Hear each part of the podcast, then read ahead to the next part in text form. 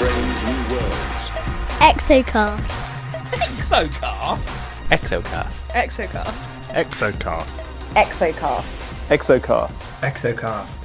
Exocast. Exocast.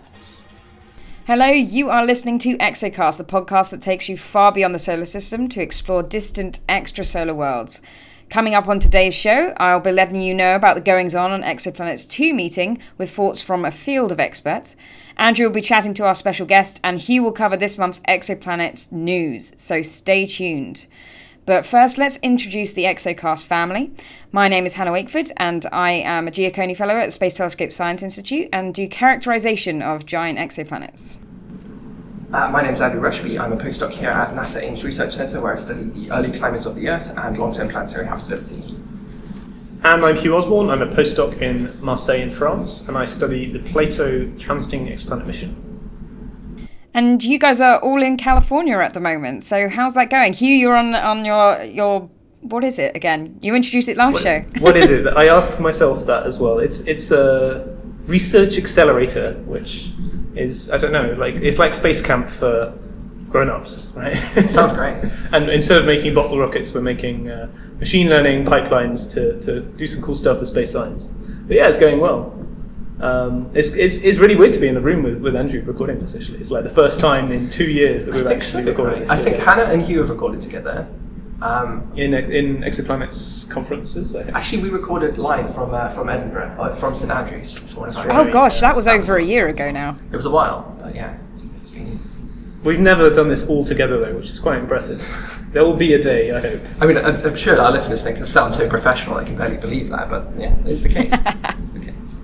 So you you just came back, Andrew, from a, a meeting, right? How was that? No, You didn't? uh, no, haven't been. Oh, No, I went to OWL very briefly yesterday. Oh, which is yeah. the Other Worlds Lab down at University of California. Yeah, there's a lot happening on the west coast. At the moment. Um, yeah, it seems like a really cool set. Like pretty much the opposite of what you, do, what you described. There's some talks in the morning, and then a very like chilled research accelerator as well, but more about collaborative work together in like a quiet place. It's a beautiful campus. I'd probably never leave if I were there. Um, How are things in Europe, Hannah? You're uh, in the Netherlands, I believe, right? Yeah, it's my first trip to the Netherlands. Actually, I gave a. I was at the university all yesterday. I gave a talk uh, to the group there. Really great group of people um, at the university. And today I've been touristing around, so taking a holiday for one day, and then tomorrow back to back to work. Really, it's still time to record Exocast. but still time to make sure I got back to the hotel to record Exocast with with you guys. So priorities. Well, uh, talking priority, should we get into our first segment? Um, Good idea. Sounds great. So we are fortunate this month uh, to be joined by Dr. Michael Gully Santiago uh, from the K2 Guest Observer Office here at NASA Ames, um, from where we're recording. So welcome, Dr. Gully Santiago. Firstly, do you mind if I call you Gully? Is that okay? Yeah, that's what a lot of folks call me, first half, half of my last name. So, yes. Well, thank you, Gully. Welcome to the show. Um, could you give us maybe just a quick overview of your responsibilities in the GO Office, the Kepler, uh, the K2 GO Office, for example? Yeah, absolutely. So I'm a support scientist there at the Kepler K2 Guest Observer Office, and that involves a lot of duties. But broadly speaking, we uh, support the community. So um, one of the first duties, of course, is just uh, making sure that the proposals for targets and the and the proposals for funding are uh, allocated in a uh, in a way that's consistent with uh, uh, the priorities of the community. So that involves assembling uh, review panels and that sort of thing. Um, but beyond that, it's it's anything from uh, making sure that uh, code that that uh, supports the community for analyzing our data is robust and is uh, freely available online. Uh, that's something we do a lot of is, is code and software development for research and data analysis. But there's many other aspects, including just consulting with the community and, and uh, organizing conferences and workshops like and that sort of of thing. interface, right? Yeah. Between, you know, the community and the, the science hardware, basically. Exactly right. Yeah, yeah. Um, and you so you got your PhD in astronomy from UT Austin, right? And then you did um, a, a bit of a stint over in China. Right? That's right, yeah, Kavli yeah. Institute over there. That's right. Um, yes. So those are both in astronomy. Would you consider yourself an astronomer, instrumentationalist? Ye- Yeah, so so relatively broad background. So uh, my PhD involved a lot of aspects of uh, astronomical in- instrumentation, and even maybe a layer removed from that, which is uh, astronomical device development. So enabling instrumentation in the future, uh, and uh, specifically that was involving uh, the development of, of optical devices for telescopes. So silicon diffractive optics, uh, basically silic- so-called silicon immersion gratings. Uh, uh, the other aspects that I worked on in China were a little bit different, but uh, specifically involved using uh, statistical inference to build uh, spectral analysis pipelines, basically. Uh, and by pipelines, I don't mean ta- things that take raw data and translate that into uh, maybe more usable data. It's that takes even reduced data and then translates that into parameter estimation for uh, understanding stars. In this case, it was young stars, but uh, really the framework I built was applicable to a, a wide range of, of astrophysical phenomena. So I guess as your um, your expertise in, in instrumentation gives you a bit of an insight into how um, maybe minor imperfections in the telescope might result in these artifacts that, that, that make their way into the data. So, in your opinion, what's a primary source for some of these artifacts? That's probably a very entry level question, but it's a good way to open things up a bit. Yeah, yeah, absolutely. So um, I, I really shifted the way I've I've thought about uh, data analysis in astronomy over the last maybe three years or more, where I really start to think of the data generating process. So what exactly generated the data? And I think that's maybe that's an obvious thing to think about, but uh, but it's something that. Um, really perhaps because of my instrumentation background is, is something that uh, has really changed the way I think about about solving these problems. So your your specific question was okay for Kepler, like you know what's the dominant uh, error? Well. Uh, Basically, Kepler was in principle designed to be perfectly stable. So it's out in space, it's not even orbiting the Earth, it's orbiting the Sun, so the temperature variation should be relatively small. And, and the only thing that should be changing is really the brightnesses of the stars that's that's really you know what we're after is the change in brightness attributable to the stars themselves and of course the planets orbiting them. In practice that's not exactly the only thing that's changing. Other aspects of the instrument are changing. So for example the telescope moves and uh, and the telescope warms up and slightly over time and those are probably uh, the two main sources of changes in the in in, in the, The, in the literal data. physical expansion of the materials that make up the telescope, right? Exactly right. So even minute uh, thermal changes can uh, can imbue a slight change in the brightness of stars, uh, and that might be because the focus changes. For example, either due to the lengthening or due to perhaps uh, the refractive index of the optics changes slightly as a function of temperature. Are these quite slow effects? These seem because planets are very sort of rapid changes, like you know a couple of hours or more. Um, so, so what's the dominant thing that looks like planets in Kepler? Exactly right. So, so the the question of timescales is really fundamental to the discussion of noise sources in Kepler and really any any future project TESS or, or others. Because the question is, well, what what artifact, instrumental artifact, resembles the timescales of interest? And uh, for planets, you're right that okay, well. Very slowly varying thermal changes aren't likely to uh, to imbue the the sort of effects that resemble repeated planets on one year orbits.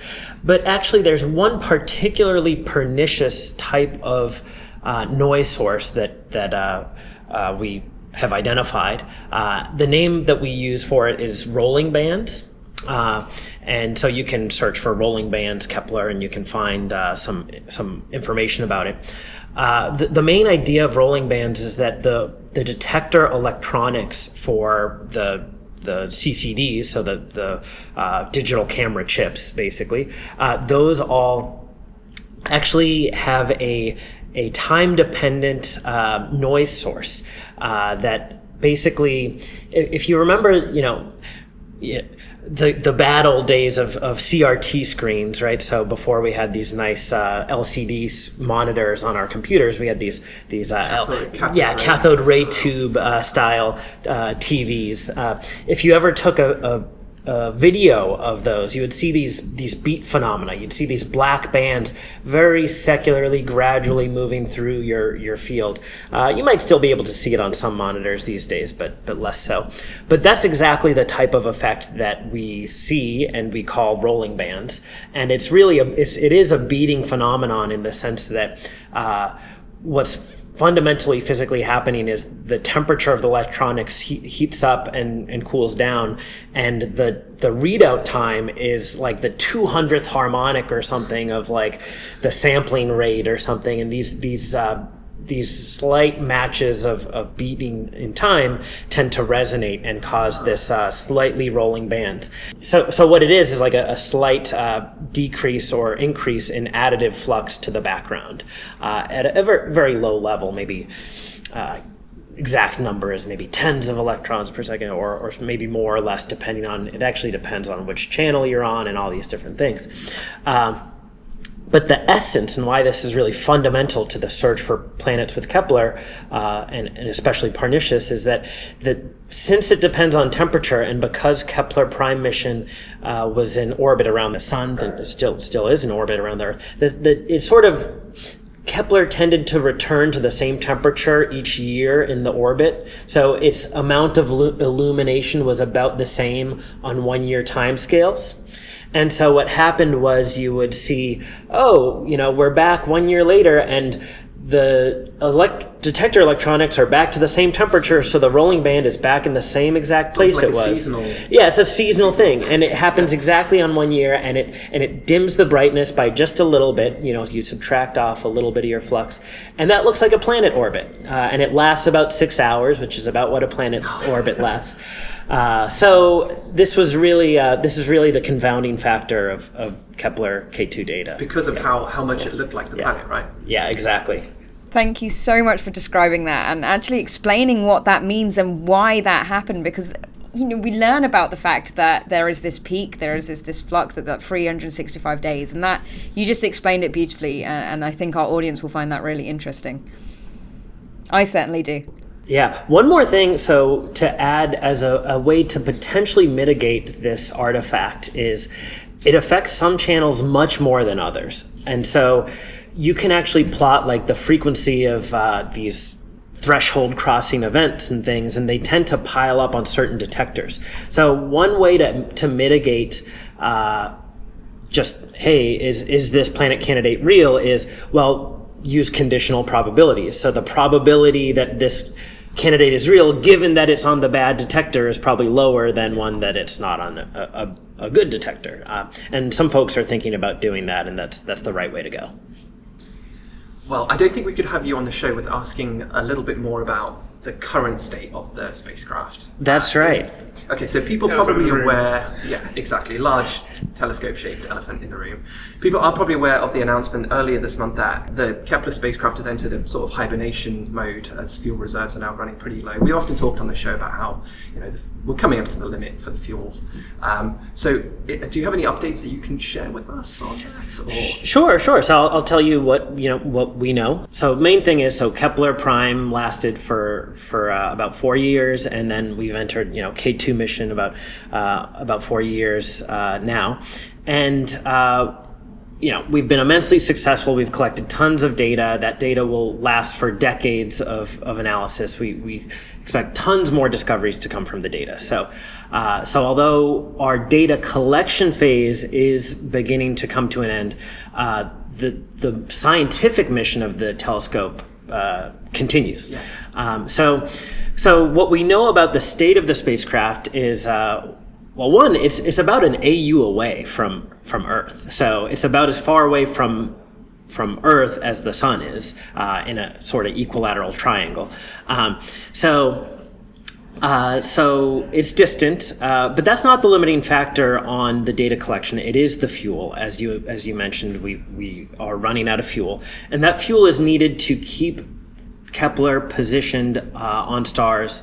Uh, we, we have these reaction wheels which allow us to fine tweak our position, but we need to occasionally coarse tweak our, our positioning. And that fuel, that, that process requires fuel. And that fuel is basically basically out. It's like when the, the E on your car uh, light comes on. Uh, the indicator we had is not as clear as the, the gas light on a car. It's actually, we, the signal we saw was a drop in pressure.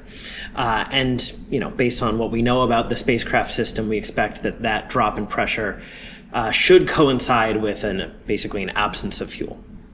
So, uh, what we did is, well, we had about 50 days worth of campaign 18 data in the can, and we saw this drop in pressure. So we went into the nap mode. And what I can tell you now is that on August 1st, uh, so so we will, uh, you know, this this episode might even have aired by then. Depending how quickly we can edit. Depending how quickly we can edit. possible. So, but but that's the critical next date is August first. Uh, I, I believe you know, or plus or minus a day, depending on your time zone and whatever.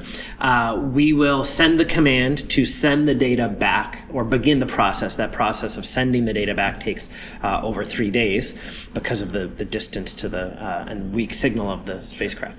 Um, and in that process, uh, you, we must spend fuel to get into the position to beam telescope back to Earth. So the question is, well, do we have enough fuel to even get back to the position to send data back to Earth? And the answer to some extent is we, we don't know in the sense that we, we've never tried to send data back with such low fuel. Um, uh, hopefully we do, of course. We'd like to see that 50 days worth of valuable data get back. Uh, and uh, if we do have enough fuel and we send the data back successfully, we will attempt campaign 19. So uh, let's go ahead and try to get to campaign 19. And, and uh, in that case, we'll be very uh, low risk because if we don't get there, then Yeah. it- there's no data at risk. Uh, but if we do get there and we acquire more data, even a few weeks worth of data of campaign 19 is very valuable. So yeah, exciting. So, in order to send a, a signal that you want the spacecraft to point at Earth, does it not have to be pointing the antenna at Earth anyway? Right. So there's two types of antenna. There's like a, a relatively um, uh, broad aerial coverage um, one, and then there's a more uh, high gain antenna. That, Right, that- yeah. So so the small yeah. gain antenna covers like all the sky. Exactly right. Right. Exactly right. Yeah. It's still a little weak in certain directions, and so we, we sort of hope that when we send signals, it's pointed, you know, in the right cone. But uh, yeah, it, it's it's pretty robust. Yeah, I guess for anyone who's just hearing about this now somehow, they might think, oh, you know, how did how did it get to this stage? How did you know we end up running out of fuel and not really knowing how much we have? But this was never supposed to be the end of. This was never supposed to be how Kepler was supposed to finish, right? The only reason we're using fuel for coarse pointing is because we lost the reaction wheels, and then that meant that we had to, you know, start using solar pressure to point. So it was never like this was going to be. We were always we were never going to know about the fuel level really, as in, as much detail as we would like. Right, right, yeah. So I mean, we've we've already achieved, you know, the Kepler Prime mission. Absolutely. Uh, Four years of great stuff Yeah, already, four 18 years, and and uh, you know, if we, we could have lasted even longer in the Kepler Prime mission had it not been for the reaction wheels. Uh, uh, so, so yeah, I mean, we, we've already accomplished two great missions, and uh, you know, Tess is Tess is coming on board soon, and uh, and they'll basically uh, keep carrying the torch. Well, fingers crossed. It's just another example of the little telescope that could, and the the beauty of what we're hearing and what we present on the show as well. With Kepler, it just keeps going and keeps going and keeps going, and we never thought we'd get 18. And this is just a really great example that, you know, we're coming up to in next year the 30th anniversary of Hubble. Like, if we build a telescope and we stick it up there, it will do more than what we ever imagined. And the same thing happened with Cassini and, and hugely different missions. So whatever happens, you know, we can cu- overcome these. Uh, it just it's brilliant to see and, and hear about all of the behind the scenes stuff and exactly what's happening and why. That this is gone way beyond what it was supposed to do in the first place. So it's it's really nice to get to the end of a lifetime of a mission and not just leave something out there with fuel that is unused. Using up every single ounce of this telescope is exactly what we should be doing with everything. That's right. There's effectively no waste in uh, in Kepler. In fact, I even came up with a scheme to collect a type of calibration data when it was uh, idle at the end of its uh, deep space network connection. So, you know, we there's there's really there's no waste here. So that's that's a good thing. perhaps you know hundreds of years from now, spacey archaeologists will retrieve it and put it in some museum on the moon. Perhaps. Okay, we're getting weird now. So uh, Well, it's coming back around, right? that's true. So uh, thank you to Dr. Michael Gully Santiago, aka Gully, for joining us on the show um, this month. It's been great to have you on uh, on board, getting that insight into how things are done behind the scene, and to actually thank you for not just being on here, but also for the work that you do for the community through the, the GO office. It's Yeah. much appreciated, I'm sure. Great. Well, happy to be here and uh, happy with the work you do. I'm, I'm a big fan of podcasts, and so it's always good to have uh, scientific podcasts out there that are really current and what you know what's going on today. So yeah, Try. yeah. Thank you. Yeah, thank you. So now over to Hannah in Europe, and, and you're partly over there for the Exoplanets 2 conference, I believe. So how was that? What, what was the uh, cutting edge science released at that conference? Uh, Exoplanets 2 conference, uh, it wasn't particularly filled with like a huge amount of surprises, but it was a really excellent summary of the past few years and, and improvements that come from asking more questions in a field that is rapidly expanding. So the conference itself took place in Cambridge in the UK at the City Guild Hall, which is relatively new. It was built in 1939. However, that means that there is no modern air conditioning and the windows don't really open because they were nice stained glass windows. So in a week where we got highs of 28 to 30 degrees, it was rather unbearable in the room because we were in quite we were in what is no, what is called the small hall and there was 304 of us and there were 313 seats. So uh, it, it was it was quite bad but i'm, I'm going to get the moaning ab- about the heat out of the way because it was something that was noted continuously throughout the conference It's very British so as well. I, I made sure each day that I noted the temperature that was happening just so that I could say it on here, but I'm not going to. Uh, but Thursday, it was very, very clear that everybody was struggling a little bit because people were sitting at the back where it was closest to open windows on the floor. Uh, they were sitting along the edges where they could get out quickly, uh, and the the front of the room where all the seats were was pretty much uh, spread quite thin by that point because it was it was far too hot to sit next to anybody.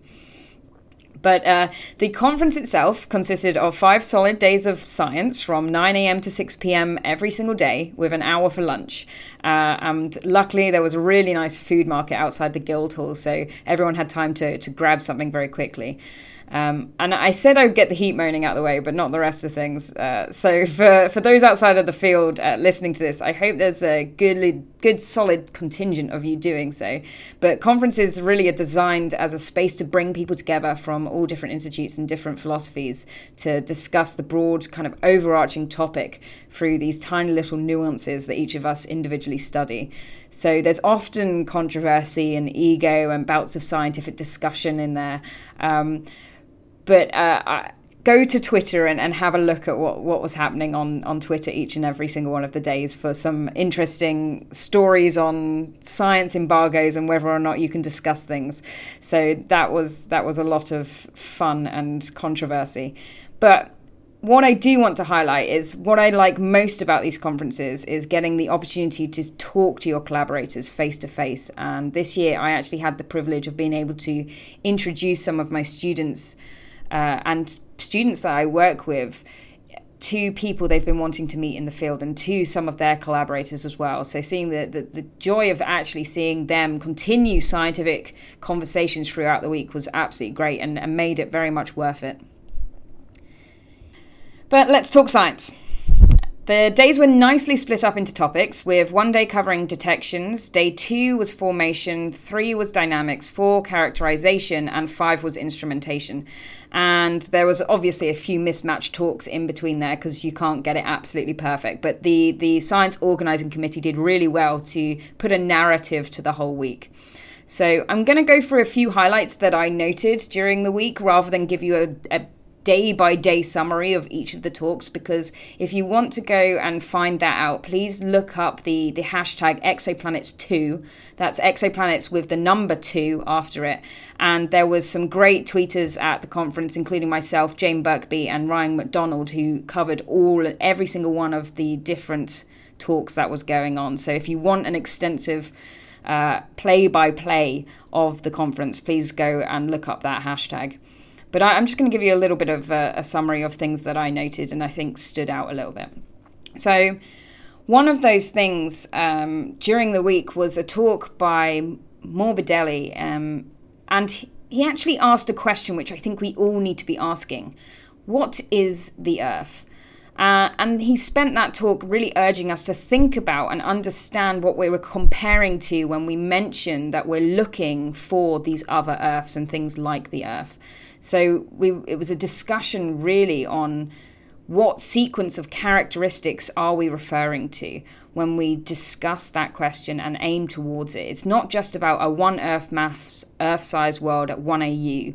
We need to add also the fourth dimension of time to that and say about where in Earth's history we would be talking about as well and what kind of geological features we would be expecting as a reference point. So it was a really critical question that I don't think is asked as much as it needs to at more broad exoplanet quest- uh, uh, conferences. I think perhaps at some of the ones that you go to, Andrew, that's asked quite a lot. I would like to chime in and say, you know, I've done a I've done a little bit on that on that stuff myself. You know, looking at why planet, well, how long planets are habitable for, and why that might be important. But we'll talk about that another time. Don't interject. No, no, uh, it, it's it's just a question that lots of people are working on, but in these more generic exoplanet conferences, it's never asked, and I think it was a realization point for a lot of people in the room who are doing detections, who are doing this base characterization, that actually can we even understand that because that's not our field. That is very much your field and astrobiologists, and that's something that needs to be crossed over a lot more. There is very little crossover between astrobiologists and Yeah. these broad exoplanet conferences. So I th- I thought it was a really good introduction to the whole room that they need to start thinking like that as well. Yeah, let's let's think about planets in space. Well, keep thinking about planets in space, but also think about them in time as well. Yeah. So uh, there was lots of talks over the first two days cautioning about false detections for both radial velocity and for transit surveys. One presenter actually highlighted the problems associated where you uh, acquire more radial velocity data and how that means that you are able to then fit towards more complex systems uh, where perhaps it's not needed. So that was really very much highlighted in, in a number of talks. And the the question is essentially where do you draw that line? And that's some something that we all have to consider, especially when we're moving into these new techniques. Where do we draw the line? Where do we draw the, the logical box to say whether we should be fitting that? So there's a lot of statistics that's associated with that that was covered. Uh, and Wynne uh, also voiced something that I've always been concerned about, but had no technical expertise to do anything about. Luckily, there are lots of people that do. Um, he also labeled himself as a Proxima Centauri skeptic, but he, he went away and actually looked at the data, and having done that analysis himself, he's got less skeptical. So I th- that really stood out to me because that's something that I would like to have personally been able to do, but I, I don't have the expertise to do that.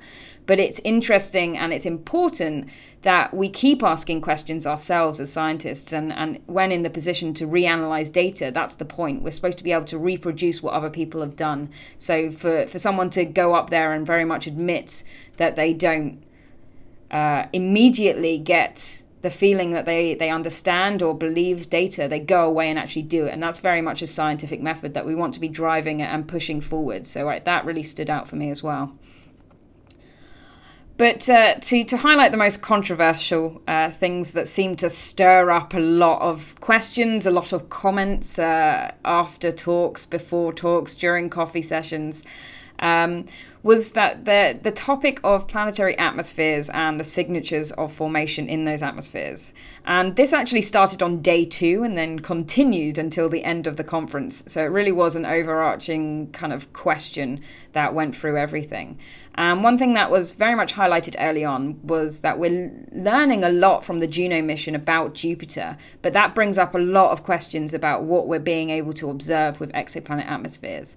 And the fact that Jupiter seems to show evidence that the core is eroding or has eroded over time, and this contaminates the atmosphere that you're observing. And the question is whether or not what we're observing in these these giant exoplanet atmospheres is a contaminated atmosphere by core erosion and then some vertical velocities and vertical mixing, or if it is the primordial atmosphere that they were born with. Um, so those two things become a really important note and a really important distinction. And there was no real conclusions to this towards the end of the conference at all, but it was just uh, an added question that we need to be aware of and look towards that all of the different things that we're observing in these planetary atmospheres, we don't know their origins, but we've got to try and find them out, and we've got to try and work towards constraints on those to as precise degree as we can, so that we can distinguish between these different scenarios. So that that was quite controversial. Um, everyone had their own opinion on whether or not the atmospheric metallicity that you measure can be used for anything at all, uh, or if it can be used to distinguish between certain models.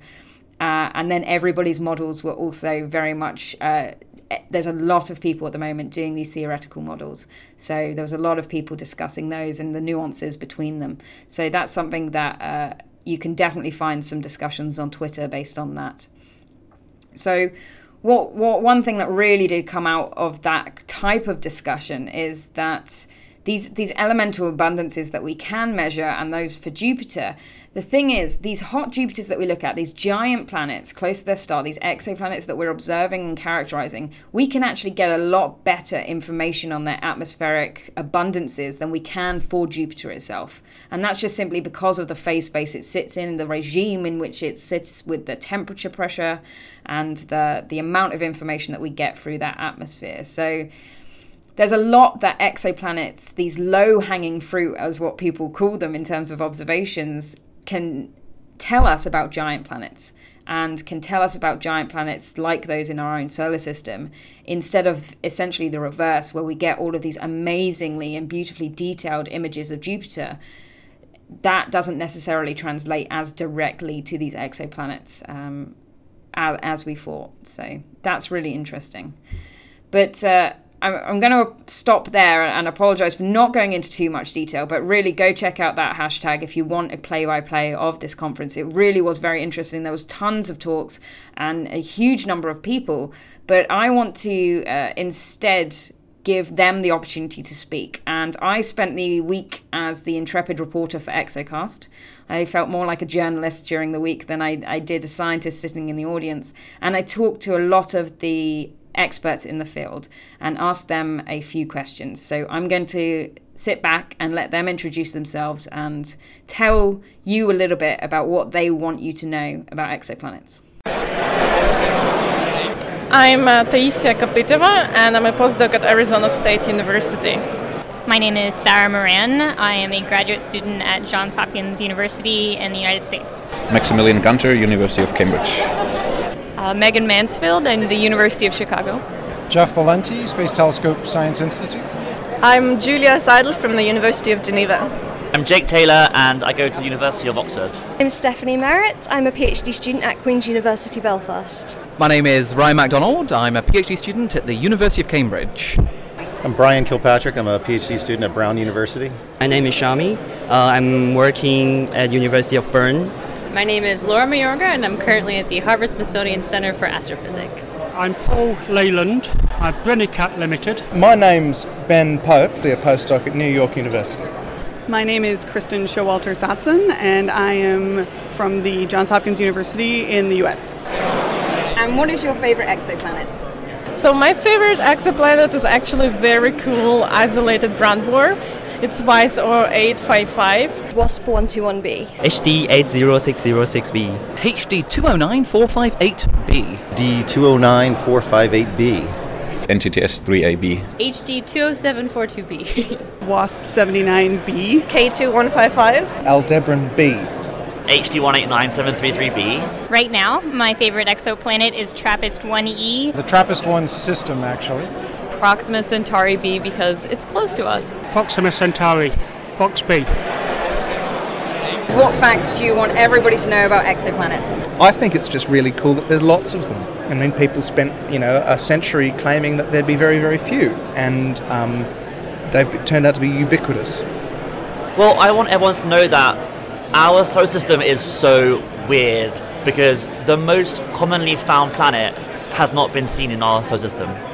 There's a huge diversity of exoplanets that we've discovered, which is super cool because there's all these crazy kinds of planets that we don't have in the solar system, like really hot gas giants and like planets that are like bigger than the Earth and maybe terrestrial and maybe not. And yeah, so there's a lot of cool, new, interesting planets.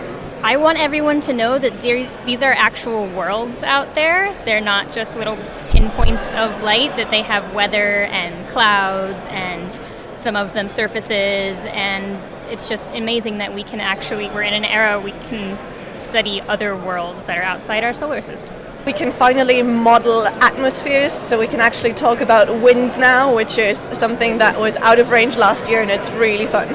Not everything that looks like a planet at first um, is actually a planet, but there can be false positives hidden in our data. Exoplanets are incredibly exotic systems that always have more surprises in store for us, and we're only just scratching the surface of what they have to unveil. This is a area of bleeding edge research, which uh, for which amateur astronomers can s- produce real, solid scientific data. Everybody should realize that uh, hot Jupiters are really interesting. Don't just ignore hot Jupiters. I just want to say that hot Jupiters are super interesting in their own right. They're the only place in the universe where we can see these incredibly extreme atmospheric conditions and see how different molecules interact and behave at these enormously high temperatures. So I think people should stop saying that hot Jupiters are like a means to an end for studying terrestrial atmospheres and appreciate them on their own merits. I think everyone should know um, the definition of habitable zone because we all have a very specific definition, and you, you we quite often see these on the news. And if you don't know the definition, which is uh, the the temperature of the planet can hold liquid water on the surface, then you, might cause some misunderstanding. I would like the entire world to know that there are planets in the habitable zones around other stars, and that that's really fascinating. And maybe we can find other life on other stars. There are plenty of them. People are unaware that like so many stars have exoplanets that it looks like it's almost a product of star formation. So, and then there we already know thousands of them, and there are going to be many, many, many more. There are more than you think there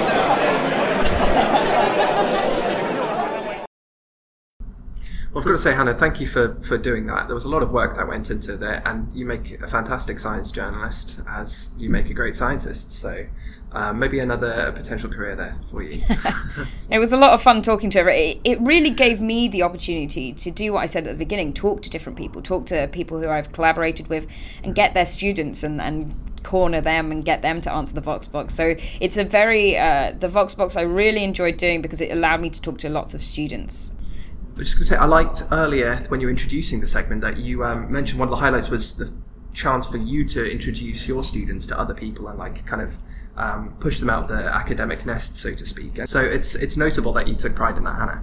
Oh, I, I really, I, I, you know, I gave them a list. I was like, right, who do you want to talk to? Tell me, and I will try and do that. If I know them, I will try and do that. And if I don't, we're going to walk up to those people and we're going to introduce ourselves because that's what we need to be doing. So it's it's a terrifying thing. I never enjoyed doing it. I I always had someone that was with me that I, you know, someone standing next to me as I did that. And it is an awkward thing because everyone's having conversations all the time. So you are essentially standing there a bit awkwardly listening into someone's Yeah, conversations just so that you can introduce yourself. So um, there were a couple of ones where we were just standing there for a bit longer than we, we felt comfortable, but we held in and, and ended up having really great chats with these people. I guess it helped um, that there were so many students at this conference because of how they did the organisation. Right? Was it was it was it quite um, PhD and student dominated? It did seem like that. There were so many people in the room that I didn't know. Um, very diverse and young crowd. I like I like that a lot. There there was a little bit on the organisation side that wasn't as diverse as you'd like, um, but that unfortunately is is a consequence of any and every meeting that we've got, and and hopefully we learn from that and we improve every single time that there is any kind of meeting. Okay, well, uh, now that we've heard all about that, it's time for Hugh to give us a roundup of this month's exoplanet news. So, what has the community actually been up to? Well, a, a lot of things. You know, normally in summer we get a little slowdown, but I think at the moment it's still keeping on chugging. The uh, the arXiv is still spitting out a lot of uh, interesting new news. So I, hopefully I, I can cover some of that. Um, although I realise now, looking at my notes, that I've maybe slanted it too much towards transiting planets, but that's my uh, uh, my own bias appears quite a lot. So apologies if that's the case. But well, you heard the big news that about Kepler from Gully. That um, midway through campaign 18, the guys here at Ames saw the fuel pressure alert and ended the campaign early. But hopefully, as he said, we can restart in August and potentially get some of campaign 19 down. But it does look like this could be the end for Kepler after eight years. But it has handed over effectively to TESS, which is beginning science observations pretty soon. And I'm lucky enough to be working on TESS at the moment for summer, so I have um, some insider knowledge that I cannot share, unfortunately. But it, it, it's it's all good. Don't worry. Teasing. Um, on to detections. There were three new WASP hot Jupiters 161, 163, and 170. And we have two Jupiters from Alex Smith from K2, Epic 2205Y1947b and K2237b, which were confirmed with HARPS and FIES spectra. We have another hot Jupiter from K2 by Johnson et al., which is a hot Jupiter transiting an F star, which is actually the first K2 planet to be found that has a clear secondary eclipse. So we actually see the, the light or the light of the planet when it moves behind the star. And also Epic 2014 98078b, uh, which is a warm Saturn around a bright G star. Uh, these will get shorter K2 names when they get accepted, but uh, I don't know. I seem to be breaking our rule of uh, not using. It's uh, pretty- archive it's pretty flexible, It's flexible. yeah. Yeah. Another one that hasn't been um, accepted yet is oh no, it's in fact I just realised it's the same planet. So Rafael Brahm et al. discovered discovered the same as Johnson et al. Yeah, Epic 2 2014 9807b. So um, A confirmation or no, they just working against each other. you know, it's a competitive world Yeah, in planet right. detection, so they probably saw their competitors beat them to it and The high released an seas archive of the next day. exoplanet detection. Yeah. Absolutely. A really interesting paper by Joey Rodriguez et al., which was a six planet system from K2. So this is um, Epic 248435473, which is very bright, which is uh, 8.9 in, in, in KMAG. And of these six planets, four of them are validated, two of them these through um, the radial velocities they took with TRES, and two of the largest ones, planets D and E, through TTVs. But that leaves two other planets, um, which are yet to be confirmed. And actually, some of these planets are incredibly small. So, so the smallest um, K2 planets ever found is in this system at 0.64 Earth radii. Uh, and that's validated. And the other two that haven't yet been uh, confirmed are at 0.58 and 0.81. So these are some really small planets. And, and, and even more interesting is that some of the period ratios in the system are crazy. So the planets second and third furthest from the star have 6.1 day and 7.8 day periods. So these are these are only a ratio of 1.28. So for me, that seems like it should be unstable, but um, apparently they they're ex- perfectly happily existing. Um, another interesting, I want to say planet from K2, and the reason I want to say planet is because it's uh, a paper I was on, but led by Helen Giles, and we found the probably the longest period transiting planet candidate from K2, with a planetary period around 10 years, but we haven't um, really narrowed that down, of course, because we've only been a few months since this was seen by K2. Uh, the transit itself lasted 52 hours, so if, if it is confirmed, it's the longest tr- transit event ever seen. And it's around a, um, a big star, about three solar radius subgiant. Um, and one of the oldest planets, too. When we first ran the data, it wanted the star to be over 14 giga years old, so we had to kind of push it down to make sure it fitted in the duration of the universe. So it's a really weird system, uh, but but I, I, I think it's pretty awesome. Um, from campaign 10, there were 44 confirmed or validated at least planets by Livingston et al.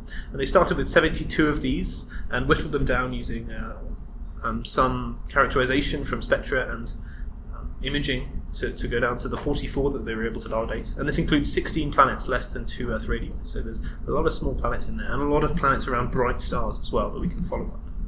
Um, going back to WASP, we had a WASP 128, which is not a planet. So um, it's a brown dwarf on a 2.2 day orbit that's 40 Jupiter masses. So this is right in the brown dwarf desert. Um, but it would look like a planet because it's at less than one Jupiter radius.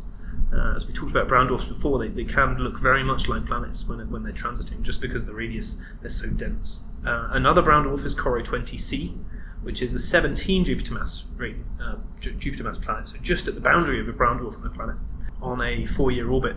And it could have caused the migration of the hot Jupiter CoRoT 20b, which is right at, at, the, at the surface of the star. Um, moving away from sort of transits to directly image planets, we had a planet discovered around PDS 70. So, this is a, a young star with a disk around it, and in that disk was discovered a gap. Um, and there's, there's been a lot of theory that the gaps around these young stars might be where planets are hiding, and the planets are the things that are sculpting this gap. And in this case, when they looked with, with um, the VLT, they, they detected a source in that gap that suggests a um, 7 to 15 Jupiter mass planet, um, about 22 AU from its star. Um, so there was another interesting planet, or possibly brown dwarf, detected by the Hawaii Infrared Parallax Program. So they found a wide planetary mass companion that's 11 Jupiter masses that was 2,000 AU away from this tight pair of binary brown dwarfs. So this is a this doesn't look at all like a classic star system, and and it's moving uh, in the same direction and in a similar distance from Beta Pic. And actually, the spectra and the properties of this lonely planet look almost exact identical to Beta Pic B. So it's um it's quite a cool little result there. It's like a like a twin, but it's not attached to a star. Um, another interesting directly imaged results was of the Beta Pic system. So Jens Hoeijmakers and co looked at Beta Pic using medium resolution imaging and spectroscopy, so like a combination where each pixel gets a, a spectra.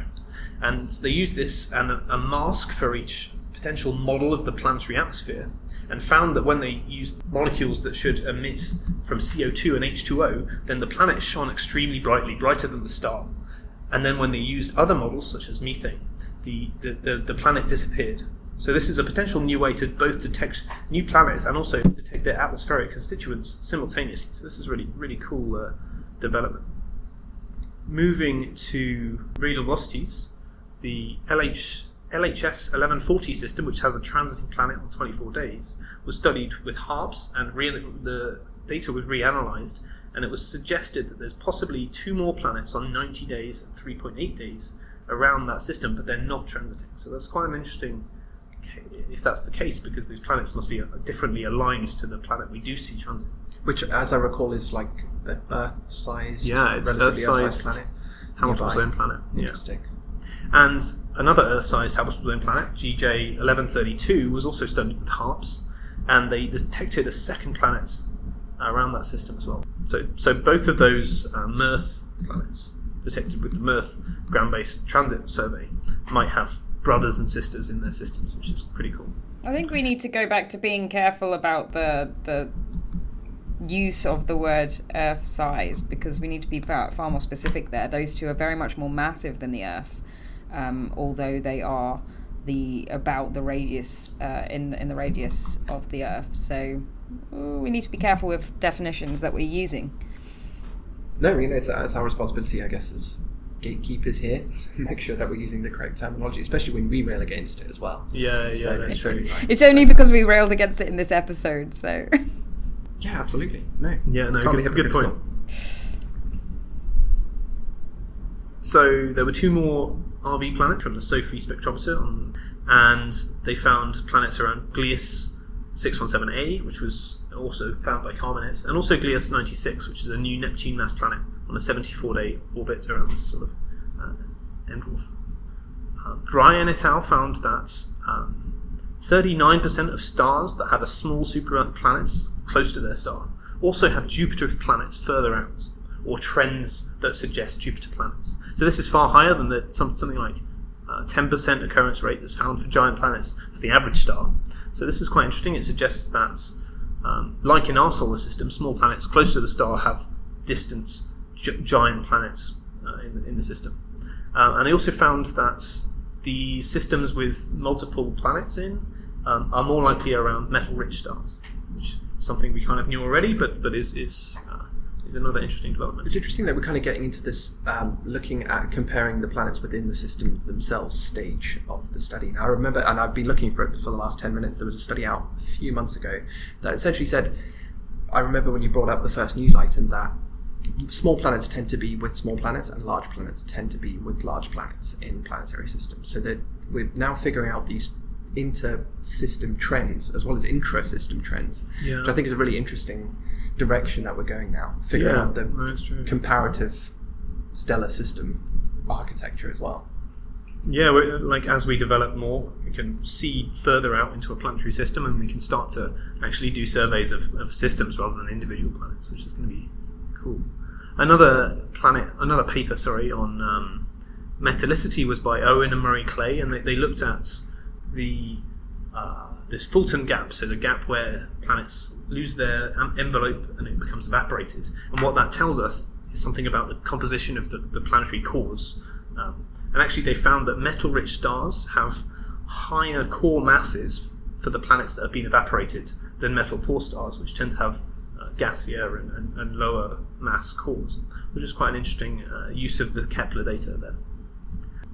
We also had the project paper for a new transit search called SPECULOOS, which is um, been installed in Chile. It's like Trappist, named after a Belgian culinary product, although this time a biscuit rather than a beer. And each of the four one meter telescopes that are installed in Paranal are going to follow cool dwarfs, just like Trappist, and um, looking for late M stars with temperatures less than 2,700 degrees, hoping to spot the transit of Earth sized planets or terrestrial planets around these stars. And there's four more telescopes planned actually in, in Teide in Tenerife. There was another paper that I kind of wanted to study just because of the name. Uh, the name of this paper is Gravitational Waves from Ultra Short Period Exoplanets. And I was thinking maybe they should add detection of using AI just to add another buzzword. Topic, but, but they didn't. Very Maybe trendy. We'll leave that for, for, for another time. Very 2018. Yeah, but they looked at whether planets and the gravitational waves caused by planets or giant planets orbiting stars could, could produce gravitational waves. And they found that, that these giant planets could actually cause um, gravitational waves, but something like a billion times smaller amplitude than the, the, what's been found by LIGO. But they could potentially be, be detectable with LISA, which is this new space based gravitational wave observatory. Except when I looked into the actual planets they said could be detected, they were giant planets on periods less than two hours, which I don't think exist. Now, so I think I don't think it would be possible to detect any sort of planets using gravitational waves. But I Now guess in, in 20 years, maybe someone will prove that wrong. But in the news quite a bit this month, I saw one paper that was kind of spread very widely that was called The Obliquity Variations of Habitable Zone Planets Kepler 62f and Kepler 16186f. And this kind of rung alarm bells for me because we don't know the obliquity of any extrasolar planets. And as far as I'm concerned, we probably can't. Um, the obliquity, which is basically the tilt of a planetary axis, which causes seasonal effects on planets like the Earth, of course. And and they, so this this study looked at the possible obliquities of planets in multi-planet systems, where interactions with other planets can tug potentially upright spins into high and problematic for life obliquities. Um, although, as I said, I kind of think that the, the paper was a little bit overspun, and actually the press release wasn't even very clear that these weren't observations, but actually theoretical models. And the number of assumptions required, um, such as the day length of the exoplanet, the mutual inclinations between the planets, the lack or presence of moons, weren't really explored in detail. So I think pretty much they, they couldn't say anything about what the obliquities of these planets were, but um, they just chose two habitable zone planets for to make a good press release. I was going to say they are kind of popular planets. They were in Exo Cup, of course, did very well, but uh, hmm, okay. The dangers of a press release. I, th- I think often the, the inaccuracies that come into like uh, into the, the press is not the result of journalists. Sometimes Oh, it's the result of the press release. Yeah, absolutely. And you know, you should any scientist listening and with the option of, of checking over a press release before it goes out, definitely, definitely do that. Yeah. It's super important to make sure that the language you're using is something that you could defend if someone asked you about it, you know, in a public forum or something. So, yeah, you're right.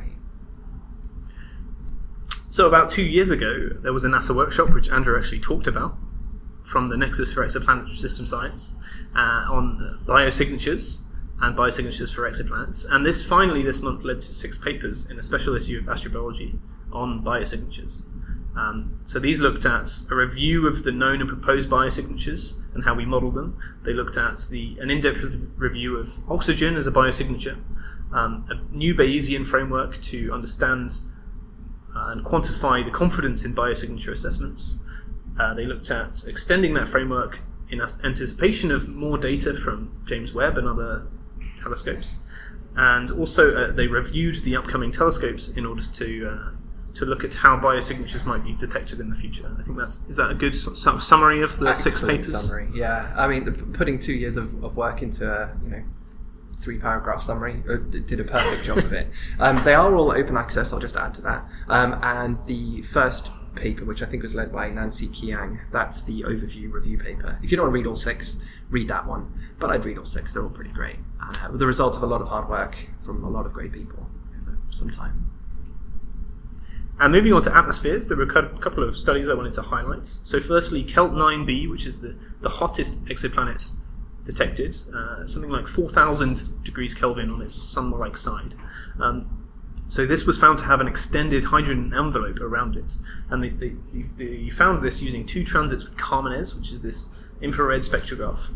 And they were able to use these spectra to remeasure the Rossiter McLaughlin effect. So, this is um, the, the path the planet crosses the star in velocity space, if that makes any sense. So as it as it eclipses the part of the star that's moving towards us, it covers up blue light, and as it eclipses the part moving away from us, it covers up red light. So we get this changing color.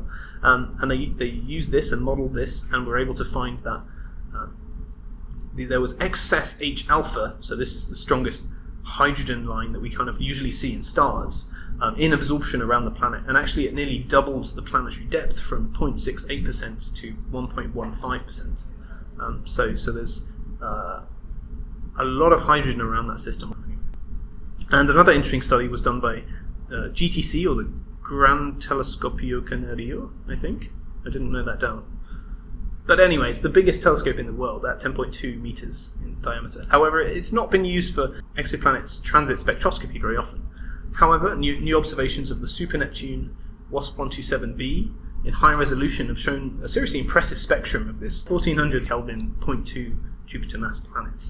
Uh, not only did they find a blueward slope, which is a kind of tracer for, for haze in the atmosphere, but they also found the element sodium, which has been seen before, potassium, and also, I believe for the first time, lithium. Um, and these are seen in super solar quantities as well. And so I think this is another paper how we're kind of having this revolution of, of ground-based transmission spectroscopy, we're moving from sort of very low numbers of points, so sort of looking in just three bands to try and find something out about a planet's atmosphere, to, to looking in high resolution and how actually um, we can do and find so many more interesting things when we move to this higher resolution end. And that is the end of my news. Well, it's come to that time in the show where it's now become customary for our valued guests uh, to add a lovely new planet to our collection of adopted planets uh, before we let them go. So, Gully, who or which planet have you chosen for us this month? Uh, so, I chose HAT P11, um, and in part because of my interests uh, in stellar astrophysics even more so than planets, which is that HAT P11 has the special property of basically doing stellar tomography. In other words, the planet maps out different regions on the surface of the star in terms of its distribution of, of uh, stellar surface inhomogeneities. So you can see star spots and and uh, that sort of phenomena on the surface because uh, the planet goes over the spots and causes these relative uh, enhancements and, and, deficits in the transit flux compared to what you'd expect of a of a unspotted star. See, so this is a what super Neptune-ish, Neptune-ish type size planet. What is it specifically that makes it able to produce that effect? Uh, well, one unusual thing is that it uh, it actually orbits what we think based on some of these tomographic measurements it orbits in a in a way that's um, the the uh, orbit orbital plane of the planet is actually inclined to the rotational plane of the star or these axes are inclined relative to each other, uh, fairly large to a fairly large degree, so that as the star rotates um, on one axis, the the planet orbit maps out uh, vertically different chords of the star. And, uh, and that's a relatively unusual property. Uh, but it's also the fact that this star happens to be much more spotted than average. So the stellar, the sun's surface only has maybe, I forget, maybe 0.3% of its surface covered in, in, star, in star spots or, sunspots, I guess, uh, or less. And this one has, I want to say, maybe uh, eight or, or, or so percent, or, or three to eight percent, depending on the season or something. Uh, there's details about that in the uh, in a paper by Brett Morris, uh, who also has a new recent paper on how you can get even more. Uh, precise estimates on planetary radii uh, based on trying to counteract some of these stellar inhomogeneity effects. So, really interesting stuff. Yeah, it's an interesting planet. I mean, we know we, we have a lot of uh, planets known for just, just being interesting planets by themselves, but I think this is the first time we have a planet which is useful for its for mainly telling us more about its star, like mapping its star, which is which is a really cool addition to our little group. I think. That's right. That's right. And this is going to be fundamental, I think, for James Webb Space Telescope, as you have to start to distinguish the surface inhomogeneities from the exoplanet transmission spectrum signal, because they're both about at the same level because they're such weak signals. Uh, so I think this is a good test case for that. Thanks, Dan. Yeah, HAT P11 is one of the the ones where we've got the most information. It's got all of the Kepler observations, but it's also got quite a lot of Hubble Space Telescope characterization information as well. And it's one of the first Neptunes to actually be observed to have water vapor uh, absorption features in its atmosphere. So it's got it. We use it always as a test case. So we're working on some database uh, stuff at the moment at Space Telescope, and we use it as a test case because it's got everything associated with it that we need to deal with, and and it's that chucks up a load of problems when you're trying to compile data sets. But at the same time, it's a really useful planet to to give you that information as well. Yeah, absolutely. Fantastic. I always like a nice one that we can characterize in our list. Not biased at all. Yeah, I thought you'd like that one, Hannah, considering we did HAT P26b last month. Yeah, right? I mean, I was like, yeah, Hannah, Hannah will like this planet. We didn't even talk that much about the planet, right? it's not a bad star. We like it when stars birth every now and again. Great stuff. Great. Well, thanks for that, Gully. That was a, a fine choice and a great addition. I Yeah, think, thanks very much. to our collection. Yep, brilliant. Okay. Thank you. Well, thanks so much for joining us this month for another excellent instalment of Exocast. We will return next month with more exciting exoplanetary news and views when I will be joined by a special guest, yet to be confirmed. Uh, until then, you can check out all of our previous shows on our website, exocast.org, and on iTunes. You can follow us on Twitter at exo underscore cast, and don't forget to like us on Facebook. Okay, until next time, goodbye. Bye bye. Bye. Bye. Exocast.